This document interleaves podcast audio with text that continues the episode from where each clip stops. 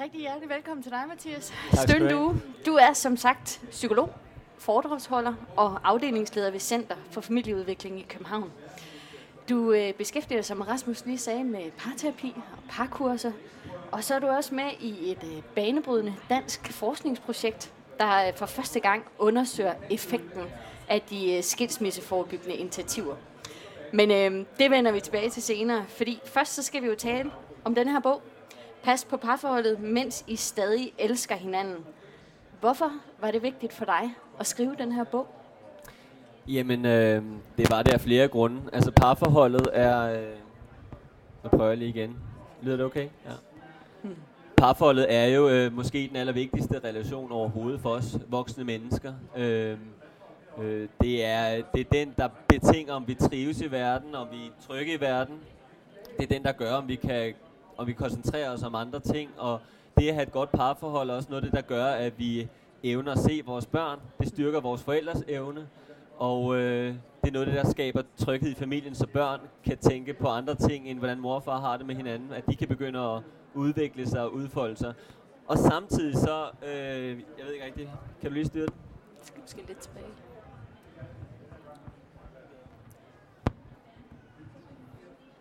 Samtidig så ved vi jo også bare fra skilsmissestatistikker, men også bare fra vores egne liv, at det er svært at få et parforhold til at fungere. Det er udfordrende. Vi skal dele tanker og følelser og seng og økonomi og, og, og ferier og seksualitet og alt muligt, og det er jo ikke nemt. Så kombinationen af, det er så vigtigt, og det er så svært, har gjort, at jeg har haft lyst til at give mit bidrag til, hvordan vi i tide, mens vi stadig godt kan lide hinanden, kan gå ind og, og forebygge, at vi ender der, hvor vi må kaste håndklæderingen. Mm. Fordi det er noget, der fører til stor ulykke for os selv og, og også for vores børn. Ja. Du møder jo rigtig mange par i din hverdag. Hvad ser du som den største udfordring for det moderne parforhold?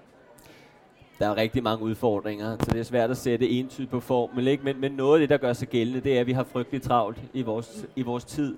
Vi vil, vi vil selvrealisere os selv, vi vil ud på arbejdsmarkedet og lykkes med mange ting. Vi vil samtidig også gerne have, have børn, og vi vil træne vores kroppe, og vi vil stimulere os selv på alle mulige områder.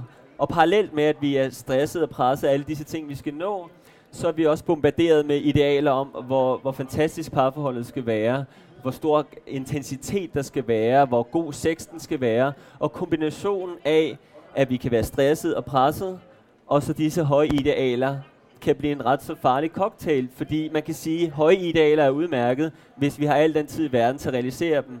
Øhm, og man kan sige, at lave øh, idealer øh, er til at leve med, når man er stresset og presset, men, men, men diskrepansen mellem disse to størrelser bliver rigtig udfordrende. Og så er der noget andet, som jo går igen hos de allerfleste pejermøder, og det er øh, den manglende evne til at tale om disse svære ting på en god måde. Øhm, rigtig mange tænker, at det er problemerne, der er problemerne, men en af bogens centrale pointer er jo, at, at det ikke er et problem at have et problem. Det er naturligt, sådan er det at være menneske. Men, men det bliver et problem, når vi ikke kan snakke om det, som er svært for den ene eller for den anden, på en måde, hvor vi er team omkring det. Mm. Jeg mødte for et halvt års tid siden øh, som journalist et par, der havde deltaget i et af jeres kurser nede på Center for Familieudvikling. Og en af de øh, metaforer, som havde gjort størst indtryk på dem, det var den her husmetafor. Altså, parforholdet er som et hus.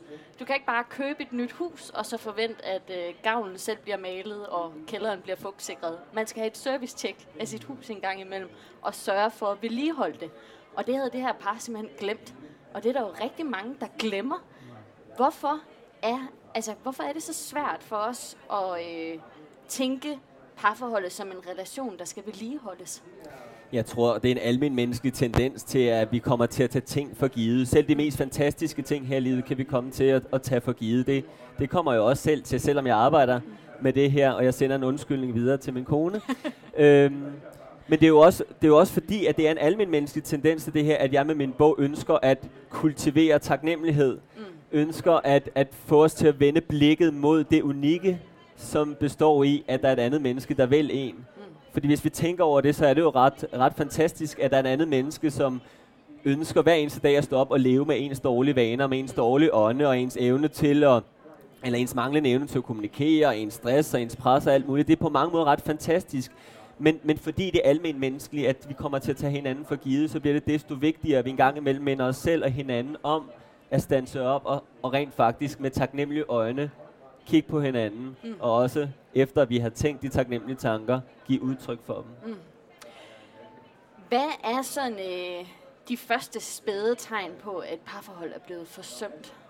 Jamen, langt hen ad vejen er det, at vi, vi holder op med at dele liv. Vi, vi begynder at og vi holder op med at fortælle den anden, hvad vi er optaget af på arbejdet, eller optaget af i, i livet i øvrigt. Vi, vi holder op med at spørge ind til den anden, øh, holder op med at være nysgerrig på den andens perspektiv. Øh, vi, vi begynder at trække os fra hinanden, både verbalt og kommunikativt, men også fysisk. Færre berøringer, mindre øjenkontakt. Så man, man ser langsomt, at man begynder at være mere optaget af sig selv og sit eget, og man, i den forstand bliver man jo også mindre og mindre generøs i forhold til at, at give den anden et indtryk af, at man er der for den anden, mm. at man kan lide den anden. Mm. Og så er det klart, så vil, vil tiltagende konflikter, øh, hyppigere skænderier jo være noget andet, som også ofte er definerende. Mm. Mm.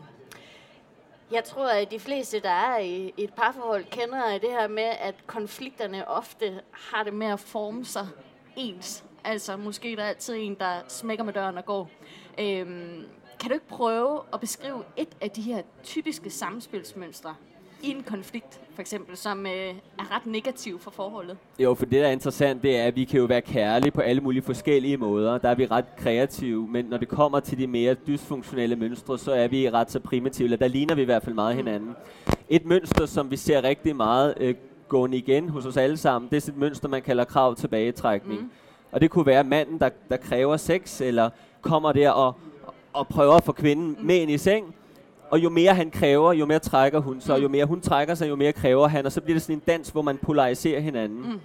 Det kunne også være kvinden, øh, der ønsker samtale, snakke om det svære, snakke om det vigtige, snakke om børnene, snakke om, hvad det måtte være, og manden orker det ikke, så han trækker sig. Jo mere han trækker sig, jo mere ins- insisterer hun på, mm. at man skal snakke, og igen så polariserer man hinandens adfærd, mm. og kommer længere væk hinanden. Og det, der så er så trist ved det, det er, at begge par, i parter i parforholdet måske i virkeligheden gerne vil have mere intimitet og nærvær i form af sex og i form af samtale, mm. men mønstret trækker dem væk fra hinanden. Øh, og det, der så bliver så væsentligt i den her henseende, det er, at man får øje på, at det ikke er den anden, der er noget galt med. Og det er for sig heller ikke mig selv, der er noget galt mm. med. Men det er den dynamik, vi, vi mm. ryger ind i, der er noget mm. galt med. Det er også derfor, jeg i, i bogen kalder det, at det er mønstret, der er monstret. Fordi mm. det øjeblik, at vi som par får blik for, at det er dig og mig, der er viklet ind i noget uhensigtsmæssigt, så bliver det langt nemmere at cope med det. Så er det stadig svært, men så er vi på hold sammen. Så er det også to, der synes noget er svært sammen, så det er ikke dig, der er en idiot. Ja, ja. Du snakker også om, at det er enormt vigtigt, at man både har overblik over de her mønstre, som man typisk følger, men også at man er meget bevidst om parforholdets styrker og svagheder. Hvorfor øh, er det så vigtigt, at man har overblik over ens forhold på den her måde? Jamen, øh, i forhold til styrkerne, så er det jo vigtigt, så er en af mine vigtige pointer, at, at vi skal huske at minde os selv om dem, og minde hinanden om dem, fordi vi mennesker har en tendens til at fusionere med problemet. Vi har en tendens til at finde fejl, mm. og når vi først finder fejl, finder ud af, at den anden ikke lever op til ens krav, øh, men så er det det, der kommer i fokus, og så mm. glemmer man alt det, der er rundt om. Derfor gør vi det i, i vores koncept parcheck, vi gør det på vores parkurser, vi gør det i parterapi, at vi spørger ind til parnes historik. Hvad var det, der gjorde, at du faldt for din partner? Var det hans smil? Var det hans måde at, at, at, at snakke med dig på? Var det hans humor, charme? Hvad var det? Og det vi ser, det er, at det revitaliserer ofte parforholdet, ja. fordi folk kommer i kontakt med, at der faktisk var en grund til, mm. at man blev par engang. Og det her med at få blik for, hvad der er grunden til, at man er sammen, få blik for alt det positive, det styrker det, jeg kalder et relationelt selvværd. Mm. Og sagen er bare den, at jo mere vi kan mindes os selv og hinanden om, hvad vi faktisk er gode til, hvad vi er glade for, desto nemmere bliver det også at snakke om de svære ting, fordi så bliver de svære ting en, en del af mængden. Mm. Det bliver proportioneret. Mm. Og i forhold til med at kortlægge det, så er det bare sådan, at, at, at det skaber ro øh, i vores tanker, når vi får kortlagt, hvad der er vores udfordringer. I stedet for det en stor rodebunke, så det her med, at vi får sprogligt gjort, jamen, vi har det rigtig godt på mange områder, men så er der noget omkring det seksuelle, eller der er noget omkring børneopdrag, som vi har det svært med. Lad os fortælle om det, og lad os fortælle om det i fredstid, mens vi stadig godt mm. kan lide hinanden, således at vi har de bedste forudsætninger for at kunne tale om det på en god måde, ja. således at det ikke hiver os fra hinanden. Ja. En af de ting, øh, som jeg synes er sjovt at læse bogen, der, jeg tror, øh, der er måske også nogen her, der kan ikke genkende til det her med, at man en gang imellem godt kunne have lyst til at sende ens øh, ægtefælde ud på en øde ø. Øh, men du taler faktisk om, at man skal besøge sin partner ude på den her ø. Hvad mener du med det? Jamen, det er en central metafor i min bog, det her med, at vi mennesker bor på forskellige øer. Altså, vi ser ganske enkelt ting fra forskellige perspektiver. Mm. Øhm, og, øh, og vi har det ofte med at blive fanget af sandhedssprog. Så det, det kunne være, at, at min kone sagde til mig, at Mathias, du arbejder alt for meget, og jeg så siger, at det passer i hvert fald ikke. Jo, det passer. Ej, det passer ikke. Og det bliver så sådan en sandhedsdiskussion, mm. hvor vi i virkeligheden ikke kommer tættere på hinanden. Mm. Og det jeg så må bestræbe mig på i den situation, og det lykkes nogle gange, men ikke altid, det er at gå over broen. Det vil sige forlade min egen, min egen ambition om at skulle fortælle min kone, hvordan tingene i virkeligheden hænger mm. sammen. Og udelukkende sætte mig på hendes ø og prøve at blive klog på, okay Anna, som hun så hedder, hvad, hvad, hvad gør det ved dig, at jeg arbejder meget? Eller hvor længe har du tænkt sådan? Og hvad, hvad er det ved det, der er svært? Og så må jeg lytte til det i så lang tid, så hun føler sig set, hørt og mødt i det. Fordi først når hun har den oplevelse at have fået besøg, har hun jo fået det, der skal til, den næring, der skal til for, at hun har lyst til at gå besøg i min verden. Ja.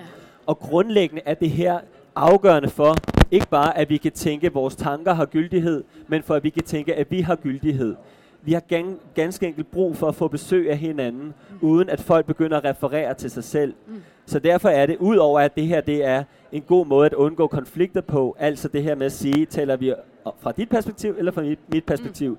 så tænker jeg også grundlæggende, at vi gør klogt i hver eneste dag at lægge 5 eller 10 eller 15 minutter til side for udelukkende at gå over på vores partners ø mm. og spørge til, så hvordan har det været at være dig i dag? Mm.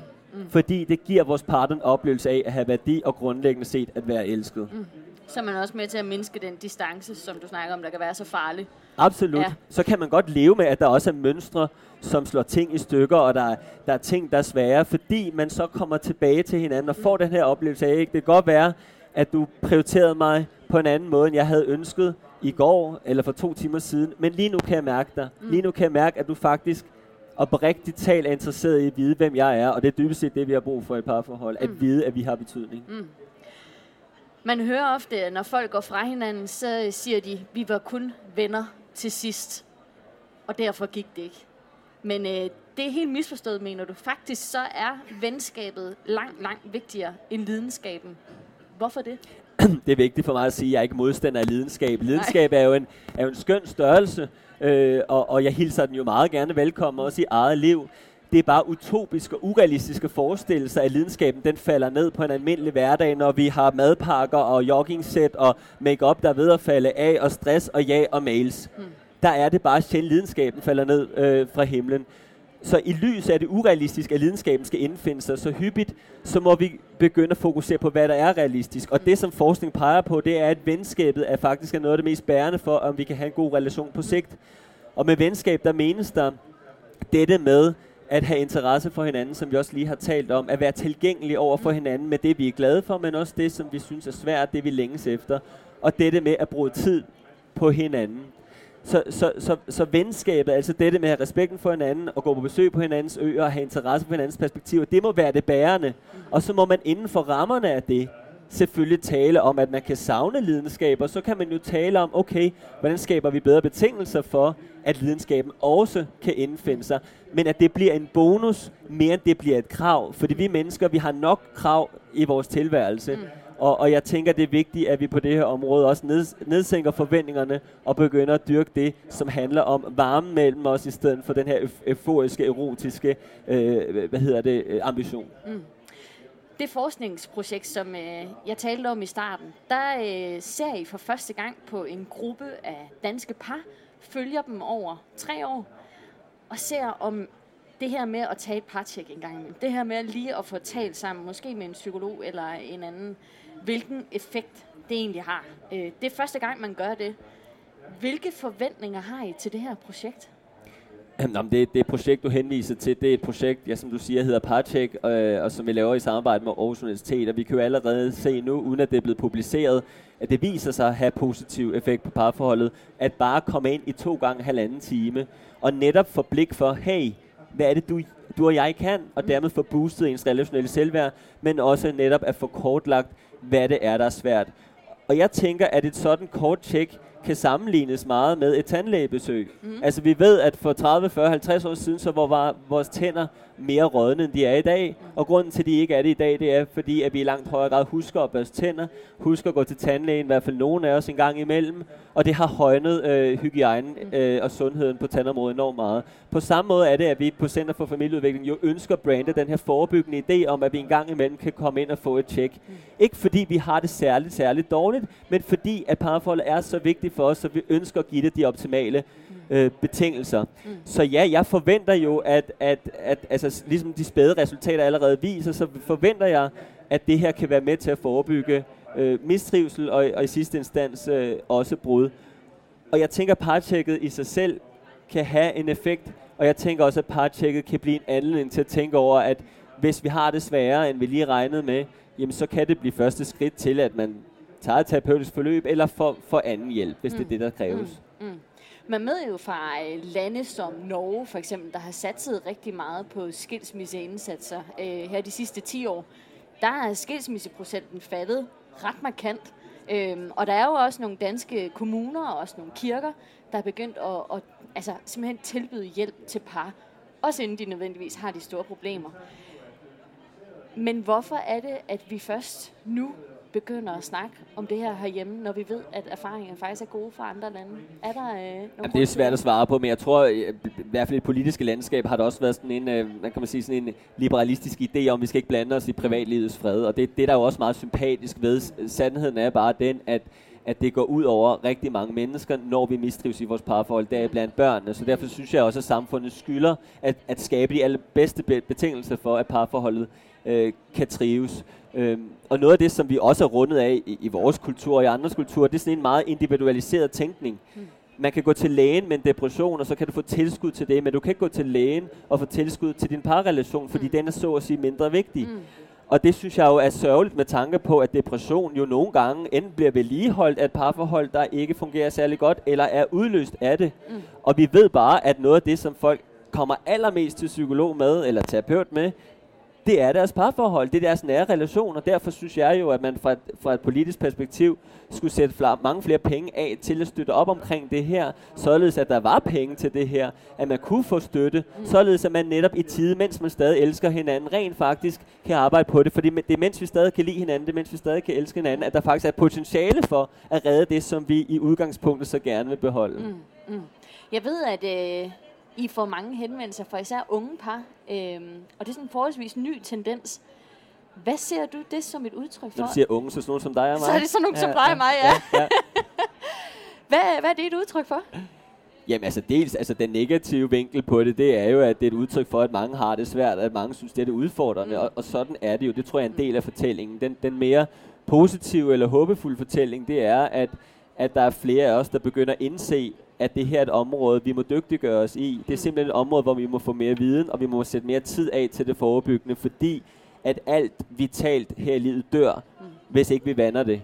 Så hvis ikke vi vander vores parforhold, hvis ikke vi bruger tid på det, så er der en stor, stor risiko for, at der ligesom med tænderne går rådenskab i det. Så jeg kan jo godt håbe på, at vi langsomt er ved at vende tendens, og at vi langsomt er begyndt at få folk med på ideen om, at man i tide må, må, må, må forebygge sit parforhold. Mm. Hvordan, kan vi lige have det sidste spørgsmål? Fordi jeg ved jo også, at øh, nu har du skrevet den her bog, og du har så mange gode råd. Tak skal du have. Men hvilke råd følger du selv derhjemme? Det, det tror jeg næsten, vi må hive min kone op til at, til at besvare. Nej, det synes, jeg, altså, det synes jeg virkelig er svært at sige. Jeg vil også sige, at, at, at nogle gange synes jeg, der er en paradoxer knyttet til det her. Ikke? Altså, den her bog, den udkom nærmest samtidig med, at min datter Vilja blev født. Mm. Og så sidder jeg her i, i bogen og skriver om, at vigtigheden er ikke at kigge ind i en computer hele tiden, ikke at kigge på sin telefon hele tiden, at være nærværende og stille spørgsmål til sin partner, alt imens jeg bare sidder her og er optaget med min egen computer. Det synes jeg var noget paradoxalt, ikke? og det havde jo nær kostet mig mit eget parforhold. Det, så galt gik det heldigvis ikke. Jeg tror, der er mange ting, jeg ikke lever op til, men, men noget af det, som, som jeg synes er, er vigtigt i det daglige, det er det her med, at vi hver eneste dag forsøger at gøre en indsats for, at vores partner føler sig tænkt på. Mm jeg refererer til noget med, at man har tre mønter i højre lomme om morgenen, og de skal så ligge i venstre lomme om aftenen. Og måden, hvorpå de kommer fra højre til venstre lomme, er ved, at man bevidst og aktivt tænker, okay, hvad kan jeg gøre lige nu, for at min partner føler sig tænkt på? Så det vil være, hvis jeg nu, efter vi er færdige her, går ned til min søde kone og siger, jeg synes, hun ser dejlig ud, så kan jeg godt tillade mig at rykke en mønt.